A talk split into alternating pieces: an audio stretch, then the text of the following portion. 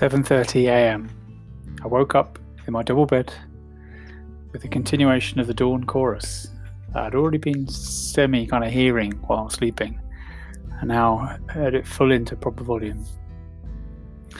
I could see the dappling of the sun on the canvas as I climbed out of bed over kind of climbing past my sleeping wife, tiptoed past my sleeping kids as I pulled on my jumper and my like warm kind of down jacket thing out the tent zip door and into the fresh, bright sunshine. Have a fresh day, clear blue sky, with the trees swaying and the spring sun coming through the leaves. I lit the fire for my family so they could find the fire and use it when they got up. I had a quick wee in the straw bale compost. I got on my bike, cycled off for around 30 minutes to the short train transfer to get to my work IT day job.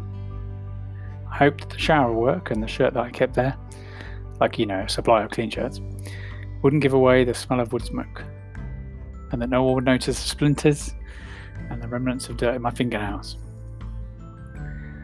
Welcome to the story of 156 nights under canvas as a family, from April 2012 through to September, primarily in two bell tents, with three kids, aged 4, 6, and 16.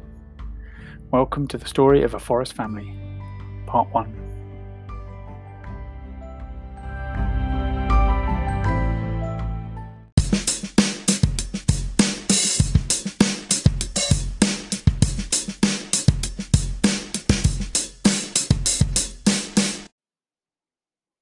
Welcome to Nige Heartbeats, Series 1, Episode 2.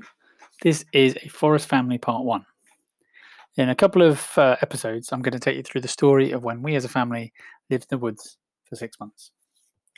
This episode is kind of the uh, kind of pre-story almost. So this is kind of the context of where we were at the time and how we came to come across this crazy plan, how we started to search for somewhere to live, how we made an early hit and then sort of struck that agreement how we then started to plan and how we plan to start. And I'll get us pretty much up to a moving in day. And um, to give you a sort of teaser for that, I mean, that night, that first night, I seriously thought that we were going to have killed our kids on the first night of this stupid, dumb project. The wind was just crazy. and I just thought the trees were going to come down and crush us our first night. So there we are. This is the story of a forest family. This is part one. Part two, then will probably be the next episode, which will be the experience of living in the woods and, and for, for a few months, how it went and how we started to hit some significant challenges. And part three will then be how we had to have quite a significant shift uh, in in the way the summer went. But it still carried on, and we got some really good uh, experience and stories out of that second part too. I'm going to get confused between the parts here, aren't I? But hopefully it makes sense.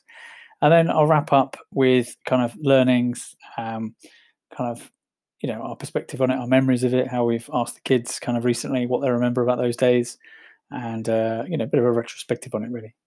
So I uh, hope you enjoy the story. This is a Forest Family. Let's carry on telling you part one.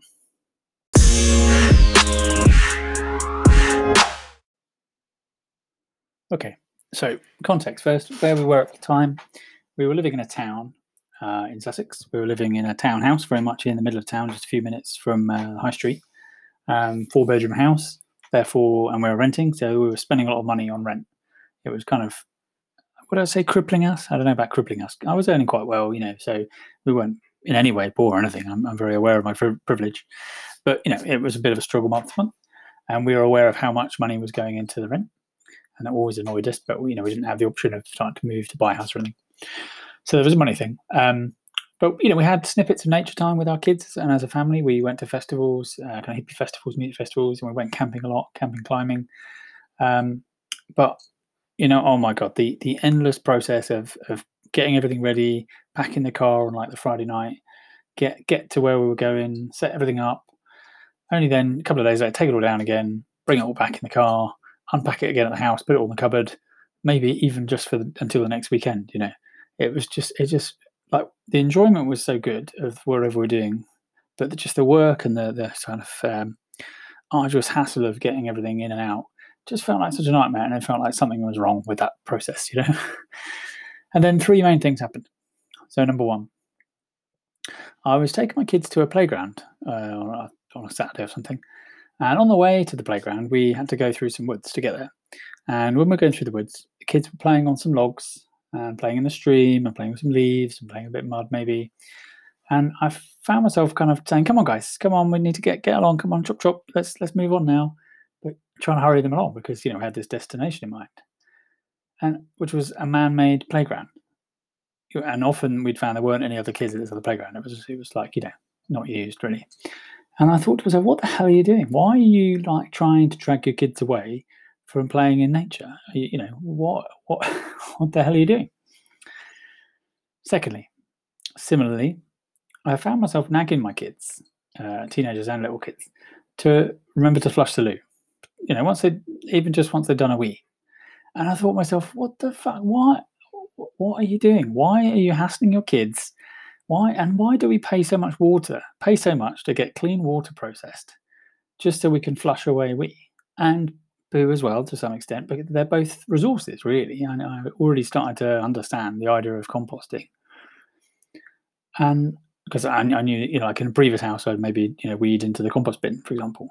Um, and I thought, why the hell am I nagging my kids to, to, you know, about flushing the toilet? This is just ridiculous. Something is wrong with the way we're living. You know, just just seemed dumb. And then the wife and I had a dream. You know, we did want to learn some life skills and have a future which involved animals and the with nature, a bit of self sufficiency, solar power, um, being able to properly cook from fire and on fire, not just like campsite bacon, you know, but actually survive by cooking on fire. And to some extent, woodcraft, forestry, you know, chopping down trees, that kind of stuff. So there were things that we wanted to learn. So the idea was hatched that we needed to find somewhere to live. We needed to find a plot of land of some type, and we would live in our bell tent. We had it for festivals already. We bought it, I think, maybe just a few months or you know the year before for the season before. We love living in the bell tent. We thought it was a really nice space. A year it would be lovely, but we had the bell tent, and so we decided that we needed to find somewhere to live in our bell tent for for the summer, for six months. That's what we thought.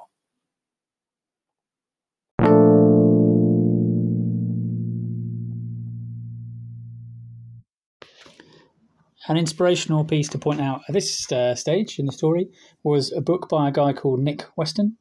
Um, the book is called The Treehouse Diaries. And uh, basically, the story is I, I found this book, it kind of um, spoke to me in a charity shop um, sorry, Nick, I have explained that to you in the past that I've bought it for about 99p in a charity shop. But, you know, hey, um, I should probably go back and buy a full copy now for you to get the better income from that. But I, I, bought it, it kind of spoke to me at the charity shop. I took it home and learned it, and I loved it. And it was a big part of inspiration for what we did. So, in this Treehouse Diary story, Nick um, happened to also live in Sussex and happened to also live in the woods for six months.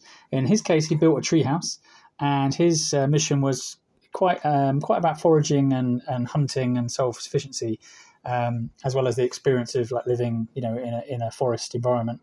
Um, and it's a really good tale, really good um, story. He, he, provides a lot of good, great photos and diagrams and schematics and things of the things he built, things he did um, with various experiments, um, as well as lots of knowledge that he shared.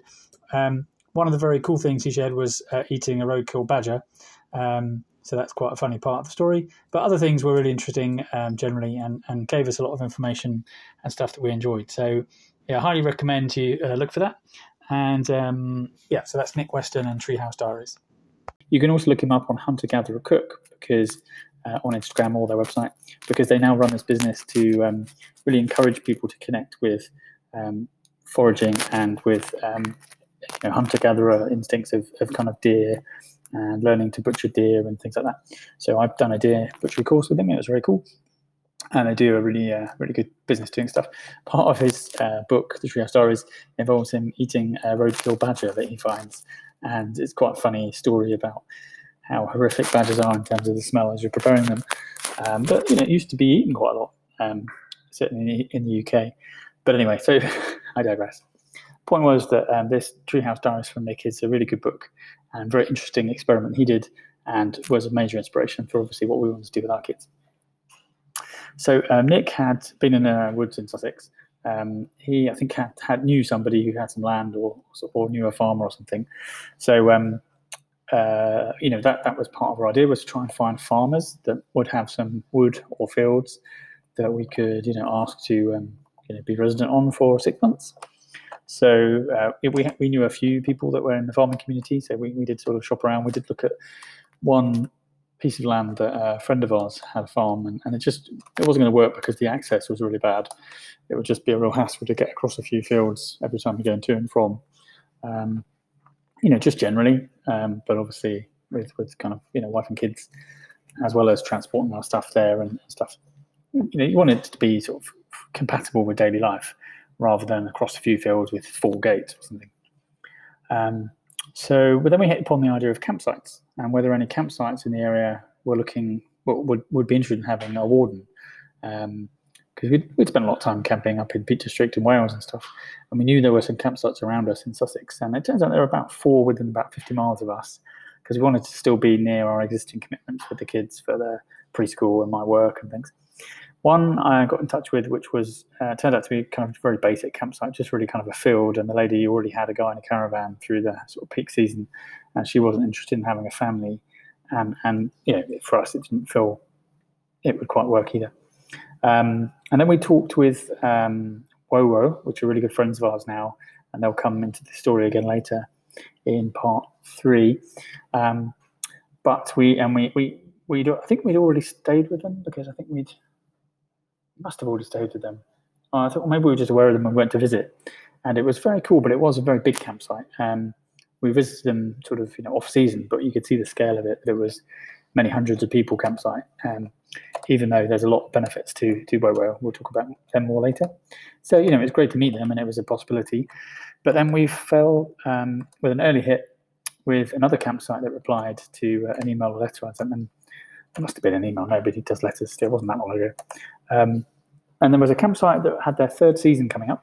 They'd already done two seasons. This is their third season, and they needed a warden this time. And it was very handy that I happened to have emailed them because they said yes, that would be very interesting. So um, we booked, I think, on a Sunday to go and meet this guy Paul, and we went to look around this five acre wood.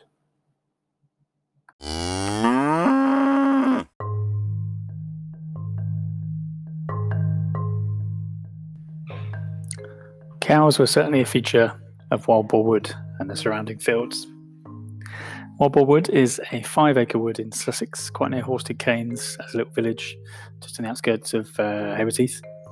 Um, you can look it up. Um, I think it comes up Boar Wood, but otherwise it comes up probably because of um, the campsite, which was called Eco Camp at the time. I think now is renamed and part of Pegs and Pitches brand. Um, so you know you can find it because then you can look at Google Maps aerial view. It's quite cool to see this like little triangular sort of square wood. Um, and it's part of an estate which is owned by a dairy farmer and cheesemaker uh, farm called High Weald Dairy. Shout out to uh, Mark and Sarah and all the team there. Make really amazing halloumi as well as lots of other nice stuff. Um, so yeah, this this um, farm focuses on cheese production. Really, they have a dairy herd and so it's part of the field uh, collection that they have the dairy herd in. And they have this five acre wood, which is right next to the uh, Bluebell Steam Railway that runs through Sussex, which is a really cool steam railway. It's in lots of films as well. Uh, it was in the Daniel Radcliffe Woman in Black thing, for example.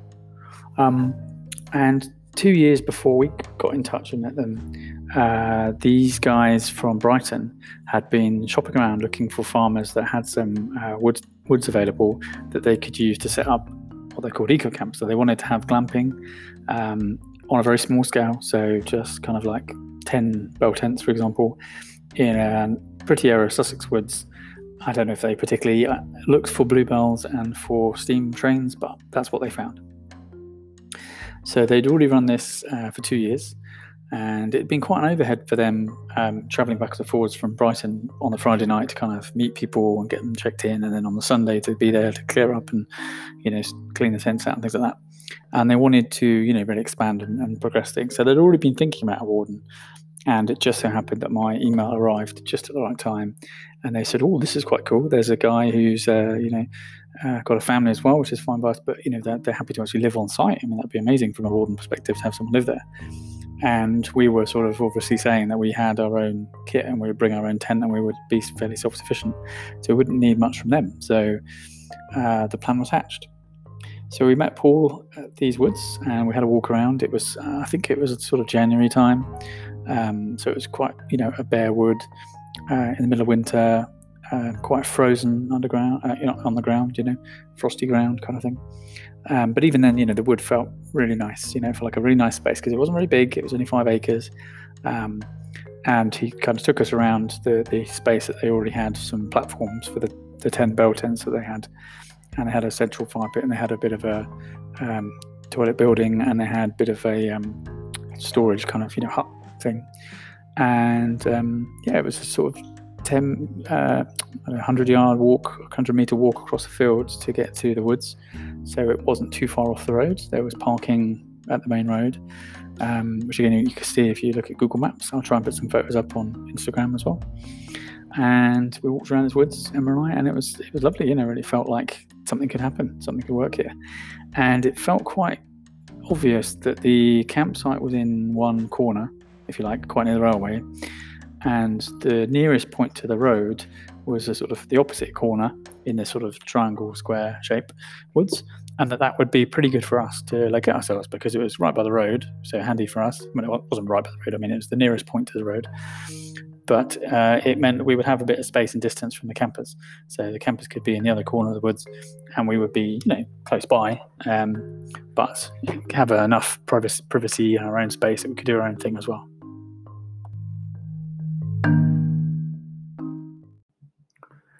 Then there's really two stages left. So we had to meet the other owner because there was two owners in the campsite business, uh, which is Hugh. Um, and so we met with him and got on really well. I think it was over a couple of beers of pints of Harvey's in Brighton. I think at a pub. I seem to remember. Um, but I might be wrong. Might have been a second meeting in the woods. But we met um, Hugh, and that was really good. He was a very enthusiastic Australian guy, and um, um, Paul was quite a sort of gentle, softly spoken older guy from Brighton, and these two were these business partners that were running this campsite business. Um, and they, they this year as well, they also opened the second site, which is in Hastings or near Hastings or near Battle um, on the south coast. And it was, it was quite it was quite new and it was quite big, slightly bigger, and um, it was going to take quite a lot of their effort this year. So they were quite helpful, handy. They were quite grateful for the idea of me and um, and my family and, and my wife being kind of able to look after this wild boar wood campsite for them, pretty much. And we had to meet the landowner. So then we went meant to meet Mark, and he was landowner. He was quite happy with the idea.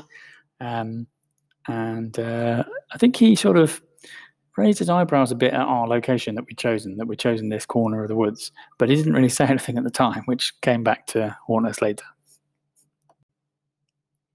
So at this point, then, we really started to plan, and we planned to start. First was the logistics of moving in and the logistics of moving out. So, in terms of moving in, uh, I knew I had to build platforms, put up our tents, move in what we wanted to take with us, make sure we had a toilet facility, um, water, figure out what we're doing about water supplies, and we, you know, we plan to have a herb garden, uh, which really didn't happen in the end, but we'll come to that as well. And the logistics of moving out. So we were in a four-bedroom townhouse with a very full loft, um, of whole family collection of stuff and loads of clothes of the kids and my records and decks and loads of stuff. And this is when I met um, a very good friend James at a storage facility nearby, so like a self-storage place. And as a part of booking a room and starting to move stuff in, we got talking and, and explained what we were doing, and he loved it. And James really introduced me to micro adventures as well. Um, and you know, I had lots of good adventures, which is mentioned on the Forest Family blog. Um, but he was very supportive and very help, helpful, and it's very good to have that kind of contact at a storage place. And um, you know, lots of other adventures with James as well. And ironically, James knew Nick Weston as well, so that was quite a, an interesting coincidence. Um, so that was quite good. And so yeah, so the log- logistics moving in, logistics moving out, all during which you know we were still a busy family. I was still working uh, a day job in IT, and um, you know the, the idea was to plan how would that life continue when we were living in the woods.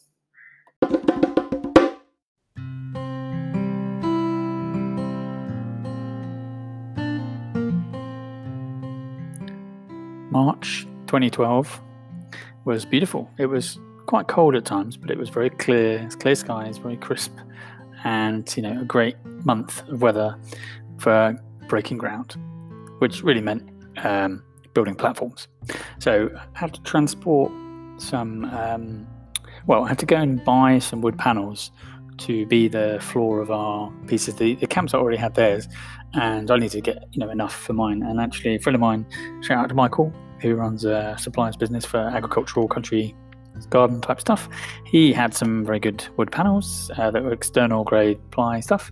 So rather stupidly, I went to all the effort of um, borrowing a van. I think I might have hired a van, driving to Bucks, uh, picking up the wood from him, driving all the way back to Sussex and to the woods.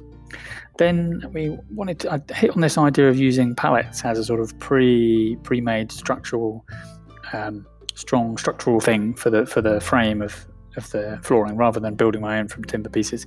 So there's a wood yard um, in Sussex, uh, like that is recycling timbers from building companies and stuff. So they had the large pallets that are used for plasterboard generally. So I got I think pound each for those, and got about 20 delivered um, to this field. Which raised some eyebrows from the neighbours because you know we had a lorry turn up and we were chucking pallets over the fence into a field, which obviously looks a lot like fly tipping. Um, I don't think anyone actually questioned it. They stopped and they looked, but they didn't actually question it. But yeah, so we had these large um, pallet frames and then the ply boards, and I had to build it level. So we were then using a chainsaw that I borrowed from the campsite to cut um, tree trunks, I guess you would call them, you know, logs that were pretty pretty reasonable diameter, like 20 centimeters or something, and cutting them to size so that we could then have you know a, a level platform propped up on these log ends so that you were off the ground, which is good for airflow and you know water and stuff. Um, and but more importantly, you can then level it. So I did it mostly at weekends. Did did go there after work a few times in the evenings because you know when the light was okay and doing it in dusk, and it was really good fun. I never built something you know with so much kind of a plan and effort behind it. Well, I built some things in our country garden, I suppose, but this this you know was going to be our our home, you know. And the other critical thing was digging a hole that would become the compost loo hole and building a uh, structure that would be the kind of toilet structure, which again I used these large pallets, um, cladding it where I could with like floorboards I had and like decking wood and lining it with uh, hardboard that you'd use for like, you know, the backs of IKEA wardrobes kind of thing. And uh, that's probably one of the most th- things I'm most proud of. That toilet structure was so cool. It was an excellent building, and I was very proud of it. And it was you know very cozy to use. And the wife particularly really misses that. She really loved that, which is a good result.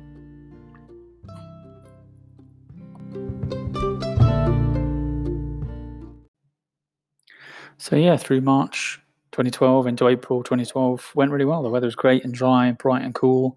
We we often spent days as a family there the weekend, and um, you know, really good. And um, you know, it all felt amazing. We were sort of clearing out the house and, and starting to get everything into storage and, and decluttering a lot. And um, you know, in that sense, things were, were going quite well. There was a difficult part of life here was that we had our eldest teenager who was 18 at the time, and they were going to move out and live with their partner. So that was, you know, tough, and it was part of turbulent times anyway with with teenagers and, and family life but you know that that happened as well, and that got them settled, and then we were able to really start to look towards the uh, the point where we would leave this uh, rented bricks and mortar house behind, and we wouldn't be renting anymore, and it would be uh, scary but but cool. Um, so we we basically got towards the point of I think it was April the twenty fifth, twenty twelve, where my blog records that we actually had to go to someone's birthday party during the day, um, maybe even in London, um, but it, that, I don't know quite where it was. And that we were then planning to spend that, that night as the first night in the woods. So we had stuff all kind of lined up. And I think we popped back to the house to pick up the last few things. And then we went for our move in night. I'm going to cover that more in the next episode, just just really to say that um, basically the, the journey then started there, right? So we were then living in the woods. We had to get rid of the house. So we had the sort of final cleaning and final clearing and stuff. That's boring stuff. I won't really cover that much more. And um, uh, we then had to yeah start getting into this life of ourselves as a family in the woods, but also then this campsite. And the first weekend where we had paid campers come was quite striking because we had uh, two groups. And they don't do a lot of group uh, hire at campsites anyway. And this really helped to highlight why not. So the first group was a stag group of about 10 guys, 10 lads in the sort of 20s. And then there was an unrelated hen party of about 20 ladies um, that were both staying there. so it was a recipe for disaster. Didn't didn't go too badly in that sense, really. The ladies were really really organised. You know, they basically had like a really complicated tea party with loads of food and loads of um, prosecco and, and stuff. The lads were just like stereotypical disorganized lads who basically came with iPhones to use as torches and a shitload of carling. Um, they proceeded to like enthusiastically burn all of my stocks of wood that I'd built up, mostly kindling, and they just kept burning the kindling rather than anything thicker and used their iPhones as torches. Therefore, they had no phone battery at all the next day and missed their morning alarm calls. Uh, so they didn't go off for the day for paintball. So they just paid me to go and get more beer and more bacon for them. But you know that that's a bit of an anomaly because most of what you'll hear now is the rest of the story in part two and beyond is uh, as you go through into May and turn into the summer, it was a much more of a family campsite that we were helping to run, and ourselves as a family of five, um, with a teenager and two kids, uh, myself and my wife, having an adventure in the woods. And pretty soon, and a lot of that part will be about how the rains came, and came, and came. So, the next episode, part two, will tell you more about the first night, uh, how I kept my day job working without anyone knowing what I was doing. Uh, I'll talk about our evening meals and our cooking approach. I'll give you a fascinating insight to managing campers and how there is a dynamic of about a third of campers that you probably won't like. Uh, I'll talk a bit about a personal thing for me, which was some jealousy I had at my eldest born, who was connecting very well with other dads at the campsite when I was busy working and, and trying to sort stuff out and not having time to spend with them, which was t- you know a little tough. But that was offset very much by the brave spirit of my youngest born, who was just having a time of time of their life and just having a fantastic time at such a young age. And I'm so proud of, of that experience that we gave them. And you'll hear a lot more about the rain, the mud, and the mud and the rain and probably a bit about the rain and some of the mud.